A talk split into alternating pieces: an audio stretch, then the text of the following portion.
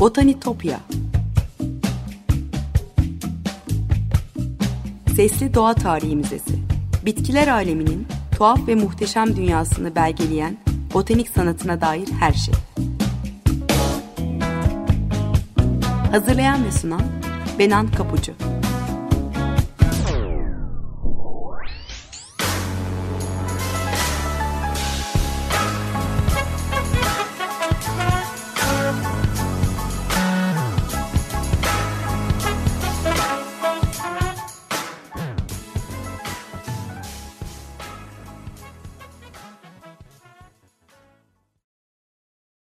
Merhaba sevgili Açık Radyo dinleyicileri. Botanitopya'ya, bitkiler aleminin tuhaf ve muhteşem dünyasına hoş geldiniz. Anlatıcınız ben Benan Kapucu. botanitopya.gmail.com elektronik posta adresinden ya da aynı adlı Twitter ve Instagram hesaplarından bana her zaman ulaşabilir. Anlattığım konuyla ilgili görüşlerinizi ya da katkılarınızı paylaşabilirsiniz. Anlattıklarımı görseller ve linklerle sosyal medya hesaplarımdan destekliyorum. O yüzden takipte olursanız çok sevinirim. Geçmiş kayıtlara Spotify'dan Açık Radyo Podcast üzerinden ulaşma şansınız var. Onu da tekrar hatırlatmak isterim. Sevgili dinleyiciler bugün ta 1700'lerde Fransa'nın ücra bir kırsalından kalkıp erkek kılında gizlice botanik keşif gemisine giren ve cehennemi koşullarda devri alem yolculuğunu tamamlayan ilk kadını Jean Barry'i konuşacağız. Ee, geçen yıl 77 yaşındaki İngiliz Jean Socrates 11,5 e, metrelik yelkenlisiyle dünya turunu tamamlamış. Guardian gazetesi onun dünyanın çevresini tek başına durmadan ve yardım almadan dolaşan en yaşlı insan olduğunu duyurmuştu. Yelkencilik tarihinde muazzam bir başarıydı bu ve başarısını yol boyunca pek çok soruna rağmen asla vazgeçmemesine bağlıyordu. Ondan 250 yıl önce onunla aynı taşıyan Fransız Jean da başına gelen türlü belaları savuşturarak dünyayı dolaşmış ve ancak 9 yıl sonra evine dönmüştü. E, geçen yıl Google Jean Barre ile ilgili bir doodle yaparak onun 280. yaşını kutlamıştı ama bu olağanüstü kadınla ilgili kayıtlar e, seyahat anılarında küçük bir dipnottan öteye gitmemiş bugüne dek. Son 10 yılda kimi biyografi yazarlarının araştırmaları sayesinde tarihteki ünlü kadınlar arasındaki yerini almış durumda. Peki köylü, yoksul bir kadın e, bu gemiye nasıl girmişti? 18. yüzyılda sıkışık ve zorlu koşullarda yıllarca yaşayabilen sert ve acımasız denizcilerin olduğu bir yelkenliden daha düşmanca bir ortam olamaz sanırım özellikle de bir kadın için. E, size daha önce anlattığım e, Maria Sibylla Merian gibi örneğin varını yoğunu seyahate yatırmış soylu kadınlardan biri değil. Hiçbir varlığı yok. Kadın olduğu için gemilerde çalışması da yasak. İşin ilginç kısmı da burada işte. Yani Jean Barre kendini gizliyor. Erkek kılına giriyor ve botanikçi Philibert Commerson'un yardımcısı olarak gemiye sızmayı başarıyor. Ne kadar gözü pek ve kararlı olduğunu da hayal edebilirsiniz. E, 1817'de yayınlanmış bir seyahat kitabında onu tasvir eden bir gravür var. E, üzerine bol gelen çizgili denizci kıyafetleri giymiş. E, elinde botanikçi olduğunu anlatan e, bir demet çiçek. Başında da devrimci bir Fransız olduğunu anlatan kırmızı bir bere var. Alegorik bir anlatım elbette ama bilinen tek görsel de bu. E, 1700'lerin koşullarını hatırlayalım. Avrupa'nın aydınlanma yılları, keşifler çağı, yeni topraklar keşfedip e, ticaretin sınırlarını genişletmek amacıyla ardı ardına e, uzak diyarları yelken açılırken Fransa kralı gücünü ve etkisini artırmak için Louis de Bougainville'in yönettiği yüksek maliyetli bir dünya turu seferini desteklemeye karar vermişti. E, Jean Barre'nin de katıldığı Bougainville'in bu keşif gezisi küresel ölçekte Fransız imparatorluk ekonomisini güçlendirmek amacıyla tasarlanmış bilimsel çalışmalardan sadece biriydi. E, şeker ve kahve plantasyonları Santo Domingo gibi kolonilerde yüksek karlarla zaten üretilip pazarlanıyordu. Yeni kaşifler de e, benzer başarıya ulaşmak için ticari kar elde edebilecekleri başka bitkiler bulmanın peşindeydi. Hint okyanusunda Fransız botanikçiler ve sömürge liderleri baharatları Doğu Hint adalarından kendi kolonileri olan Mauritius ve Reunion'a e, naklederek Hollanda baharat ticaretinde bat, e, baltalamaya çalışıyorlardı. E, bu geminin yönetiminde Güney Amerika'ya, sonra Magellan Boğazı'ndan Madagaskar ve Endonezya gibi Hint Pasifik'in tropikal adalarına uzanan bu yolculuk Bütes fırkateyni ve ondan daha yavaş bir ikmal gemisi Etol ile yapılacaktı. Jean Barre 1767 yılının Şubat'ında erkek kılına girip e, Rochefort limanından Etol gemisine bindiğinde e, başına gelebilecek her şeyi göze almış olmalı. E, yolculuğa geçmeden önce Jean'ın e, Begonville'in kaşfi diye saygın botanikçi Philibert Commerson ile yolu nasıl kesişmiş onun hikayesine bakalım şimdi. E, Jean Barre'nin e, biyografisi üzerine yazılmış kitaplar ve makaleler var. E, onlardan yola çıkarak anlatmaya çalışacağım size. Bu kitaplardan biri 2010'da yayınlanmış. Guinness Ridley'in e, The Discovery of Jean Barre, A Story of Science, The High Seas and the First Woman to Circumnavigate the, the Globe. Yani Jean Barre'nin keşfi, bilim, açık denizler ve dünyayı dolaşan ilk kadın hikayesi kitabı. 10 e, yıl önce yazılmış bu kitaptaki kimi bilgiler e, spekülasyonlara dayalı olduğu için tartışmalı ama bir bilim tarihi meraklısı için ilham verici olabilir. Kindle formatında satın alabiliyorsunuz aklınızda olsun. E, diğeri de geçtiğimiz yıl yayınlanan Daniel Claude imzalı Jean Barre The Woman Who Sailed the World. Jean Barre Dünyayı Erken Açan Kadın kitabı. İlk kitap formatında satılmıyor ama yazarıyla yapılan röportajlarda fikir veriyor. Jean'ın hikayesi daha sağlam belgelerle desteklenmiş. E, Jean Barre 27 Temmuz 1740 tarihinde Burgonya bölgesinde yer alan La Comel'de günlük tarım işçisi bir babanın kızı olarak dünyaya gelmiş. 15 e, aylıkken annesini, 15 yaşındayken de babasını kaybetmiş. E, çocukluğu ve gençliğinin ilk yıllarıyla ilgili çok az şey biliniyor ama yaşadığı dönemde köylü sınıfının durumu açısından Burgonya Fransa'nın en geri kalmış kırsalı olduğu için oldukça yoksul bir yaşam sürmüş olduğu kesin. E, botanikçi Philibert Commerson ise Jean'ın yaşadığı yerin 20 kilometre güneyinde Tulun Sur Aru'da yaşıyordu. E, eşi Nisan 1762'de bir oğlan çocuğu doğurduktan sonra e, kısa bir süre sonra ölmüştü. E, fiziksel rahatsızlıkları nedeniyle hareketleri kısıtlıdır Komerson'un e, ve otların iyileştirici gücünden de anlayan bir yardımcı ihtiyacı vardır. Jean ile bu noktada yolları kesişmiş olmalı. Jean botanikçinin yanına çalışmaya başlayarak ev işlerini yapıp çocuğun bakımında üstlenmiş. Bir yandan bitkileri de tanıdığı için botanik çalışmalarında da ona yardımcı olmaya e, bitkileri toplayıp kataloglamaya başlamış. Kısa süre içinde e, cemiyette de kabul görmeyecek e, romantik bir ilişkiye de dönüşecektir bu. Romantik ilişkiden öte e, biyografi yazarları eksiklikleri nedeniyle ortaklık eden birbirine bağımlı iki hırslı insan arasındaki karmaşık bir ilişki olduğunu söylüyor. Kısa süre sonra Jean hamile kalmış. E, olasılıkla kasabada skandal yaratmamak için e, birlikte Paris'e taşınmışlar. Burada da Jean adını Jean de Bonnefoy olarak değiştirmiş ve evin kahyası rolüne devam etmiş öyle görünüyor. Aralık 1764'te doğan çocuğunu evlatlık veren Jean'ın pek sevgi dolu bir anne olmadığını da anlıyoruz ama e, Philibert Commerson'un da pek hayırlı bir baba olduğu söylenemez. İlk karısından olan oğlunu kayınbiraderine bırakıp hayatı boyunca bir daha hiç görmemişti. E, Commerson Bougainville'in keşif gezisine davet edildiğinde Jean e, Commerson'a sadakatinden mi yoksa kendi merakı yüzünden mi e, eşlik etmişti? Yoksa Commerson e, fiziksel rahatsızlıkları yüzünden e, bilimsel hedeflerine onun yardımı olmadan ulaşamayacağını bildiği için mi onun gelmesini istemişti? Orası belirsiz ama ikisi için de geri çevrilmeyecek kadar önemli bir fırsattır bu.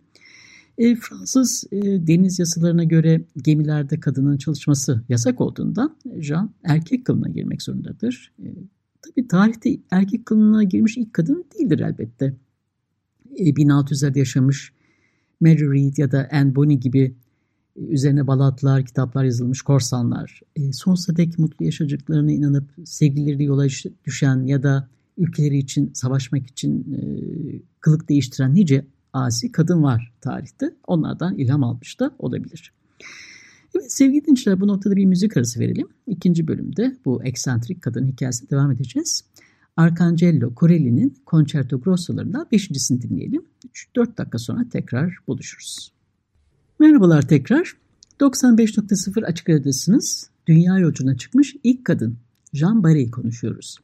E, Jean'ın Philibert Commerson'un yardımcısı olarak dünya ucuna çıkmaya karar verdiğini söylemiştim. Ama Fransız deniz yasalarına göre gemiye bir kadının girmesi yasak olduğu için yapılacak tek şey vardır erkek kılına girmek.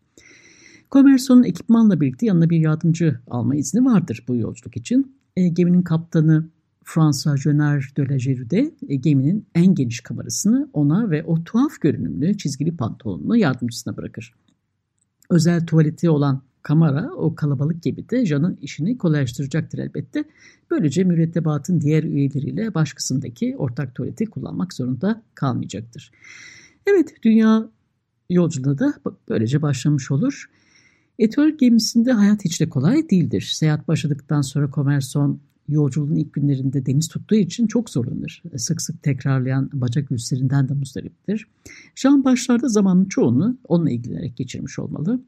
Etol gemisi Montevideo'ya ulaşana kadar e, Komerson'un anlatımıyla fare gibi korkuları kemirmekten başka yapacak bir şey yoktur zaten. Hayli fırtınalı günlerden sonra nihayet Montevideo'ya ulaşırlar. Oraya varır varmaz da hemen çevredeki düzlüklere ve dağlara doğru keşif yürüyüşlerine e, çıkarlar. E, bacak üsleri yolun başından beri ona zorluk çıkarıyordu. O yüzden sahada gerekecek tüm ekipmanı, bitkileri preslemek için kağıtları, iğneleri, silahları ve toplanan örnekleri dere tepe sesini çıkarmadan Jean yüklenmek zorunda kalır. E, Montevideo'dan sonra keşif gemileri Patagonya'ya doğru yelken açacaktı ama e, Magellan Boğazı'ndan kolay geçebilmeleri için e, burada elverişli rüzgarları beklemek zorundaydılar. Jean-Pierre burada kaldıkları süre boyunca engebeli arazilere aşınadıkları o en zorlu yürüyüşlerde Commerson'a eşlik etmeye devam eder. Yüzlerce bitki, taş ve kabuk toplar. Hatta örneklerini ve notlarını düzenlemesine, kataloglamasına da yardımcı olur. Her şey yolunda gibidir ama gel zaman git zaman e, gemi mürettebatı arasında homurdalmalar başlamış. E, yük hayvanı gibi deyip gücünü ve cesaretini takdir etseler de yanlarında gömleğini bile çıkarmayan bu genç yaman aslında kadın olduğu söylentileri çıkmaya başlamış.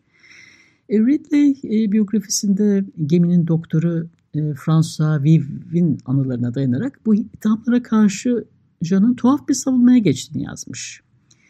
E, bütün şüphelerimizin asılsız olduğunu göstermeye çalışan sahte hizmetkar bir kadın değil de Osmanlı İmparatorluğu'nun harem ağalarından biri olduğu konusunda ısrar ediyordu diye anlatmış Viv. E, Viv'in anıları 18. yüzyıla özgü abartılı ifadeler ve süslü mecazlarla dolu olduğu için tartışmalı bir referans olarak kabul ediliyor. E, her ne kadar homurdanmalar da olsa bir şekilde kandırmış olmalı. Ta ki Nisan 1768'de Tahiti'ye varıncaya dek. E, bitki toplamak için ayak basar basmaz e, gemidekileri kandırdığı gibi Tahiti yerlerini kandıramaz. Tuhaf kılına rağmen onun kadın olduğunu anlayıp etrafını sararlar. E, bu Genvel'in analarından olayların büyüdüğünü ve onun da buna müdahale etmek zorunda kaldığını anlıyoruz. Şöyle yazmış anılarında. Bir süredir iki gemide de Commerson'un e, Bare adlı hizmetkarının bir kadın olduğuna dair dedikodular vardı. Vücudu, sesi, sakalsız çenesi, başkalarının yanında soyulmaması şüphelerin giderek artmasına neden olmuştu. Böylesine zahmetli bir gezide Magellan Boğazı'nın buzulları arasında tüm botanik yürüyüşlerinde ustasını takip etmiş o yorulmaz asistanın kadın olduğunu nereden bilebilirdik? O kadar büyük bir cesaret ve güçle erzak, silah ve bitki taşıyordu ki doğa bilimci bile ondan benim yük hayvanım diye bahsediyordu. E, sonra Komerson ile birlikte adaya bitki toplamak için indiğinde Tahitili erkeklerin e, bu bir kadın diyerek onu çekiştirmeye başladığını, kıyıda nöbet tutan bir denizcinin yardımına koşup güçlükle onu tekneye bindirdiğini, e, Etol gemisinde biner bilmez de Jean'ın gözyaşları içinde kadın olduğunu itiraf ettiğini anlatmış. E, Commerson'un bundan haberi olmadığını, e, Burgonya kırsında doğmuş, yetik bağılmış biri olarak imkanı olmadığı halde merak dürtüsüne yenik düşüp bu yolu seçtiğini anlatmış. Bu Genville onun olağanüstü cesaretine e, saygı duyduğunu e, anlıyoruz anılarından ve mürettebatı da artık ona onu rahat bırakmasını söyler. Neyse bu krizi böylece atladıktan sonra yolculuk devam ediyor. E, Pasifik'i geçtikten sonra yiyecek sıkıntısı çekmeye başlamışlar. Açlıkla yüzleşirler. Ve Hollanda Doğu Hint adalarında e, kolonilerini yani bugün Endonezya olan Doğu Hint adalarındaki kolonilerini tedarik için kısa süreli demir atmayı başarırlar. E, acil sorunlarını çözdükten sonra da oradan Hint okyanusundaki o zaman Fransa'nın önemli ticaret merkezinden biri olan Mauritius adasına ulaşmışlar. E, bu gelmek gününde 5 e, hafta kadar kaldığı Mauritius'tan ayrıldıktan sonra e, Jen'den, e, Jean'dan bir daha söz etmemiş. E, Commerson eski arkadaşı botanikçi Pierre Poivre'ın adada vali olarak görev yaptığını duyunca onu konu olarak Jean ile birlikte Mauritius'ta karaya e, kalmaya karar vermiştir çünkü. E, Bougainville'in gemide kadın sorunundan kurtulmak için ona izin vermiş olduğunu da varsayabiliriz. E, burada muhteşem bir botanik bahçesi kurmuştur vali. E, Komerson ve onun sadık hizmetkarının ona sunacaklarından da mutlu olmuştur elbette.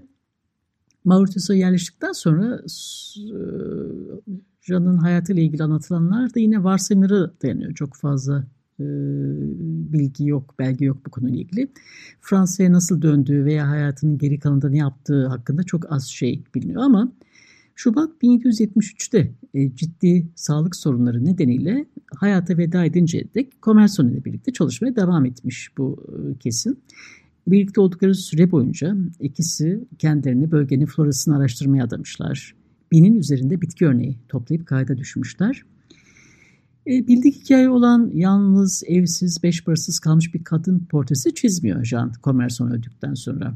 E, onlara ev sahipliği yapan vali adanın mali kaynakları azalınca Paris'e geri çağrılır ama Jean Beret burada kalmaya devam etmiş görünüyor.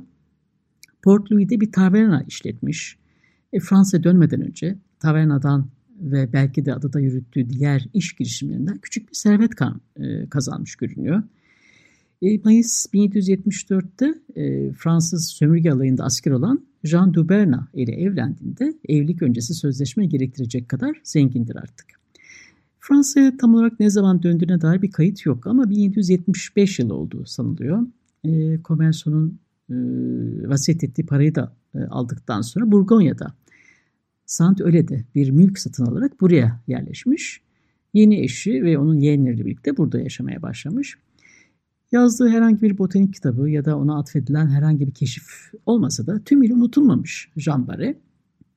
E, Paris'e döndükten 10 yıl sonra e, kılık değiştirip yolculuğa katıldığı için Fransız deniz yasasını çiğnemiş olmasına rağmen yolculuktaki cesareti ve örnek davranışlarından dolayı emekli maaşı da almaya hak kazanmış. E, cesaretinden dolayı ödüllendirilmiş ama botanik kitaplarında dipnottan öteye geçememiş uzun yıllar dediğim gibi. Commerson'un topladığı bazı bitkileri tanımlarken John'un katkısından ve cesaretinden bazen tek kişi öncü, evrimci biyolog Jean-Baptiste Lamarck olmuş. Ne de olsa bir hizmetkar da Jean. Bu yüzden yok sayılması anlaşılabilir bir durum. E, Commerson'un da ondan nadiren bahsetmiş olduğunu görüyoruz ama yolculuklarını tamamladıktan sonra Madagaskar'da topladıkları e, koyu yeşil yaprakları ve beyaz çiçeği olan bir bitki e, Baretia bonefidia adını vermiş.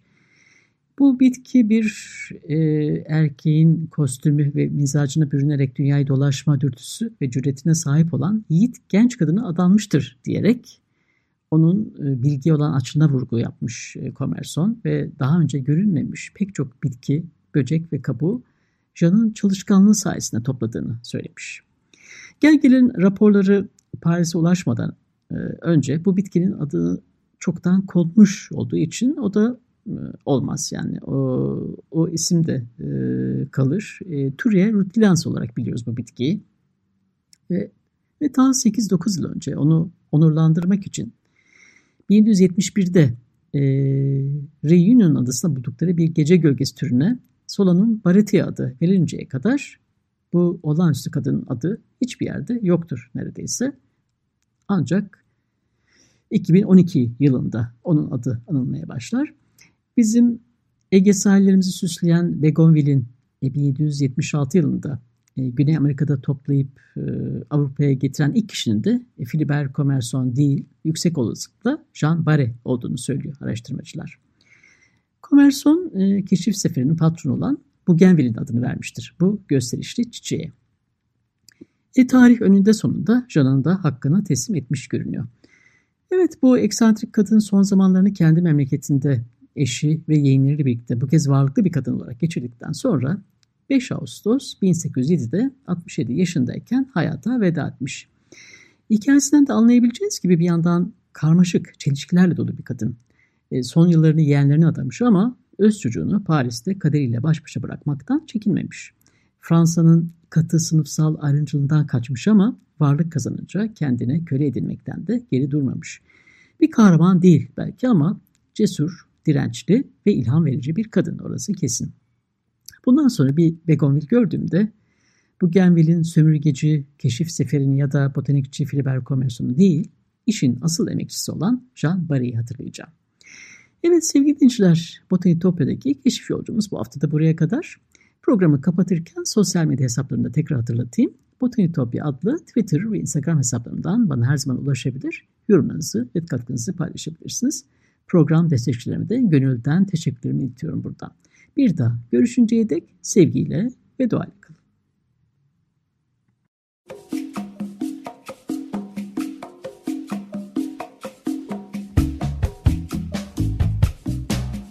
Botanitopya Sesli Doğa Tarihi Müzesi Bitkiler aleminin tuhaf ve muhteşem dünyasını belgeleyen botanik sanatına dair her şey. Hazırlayan ve sunan Benan Kapucu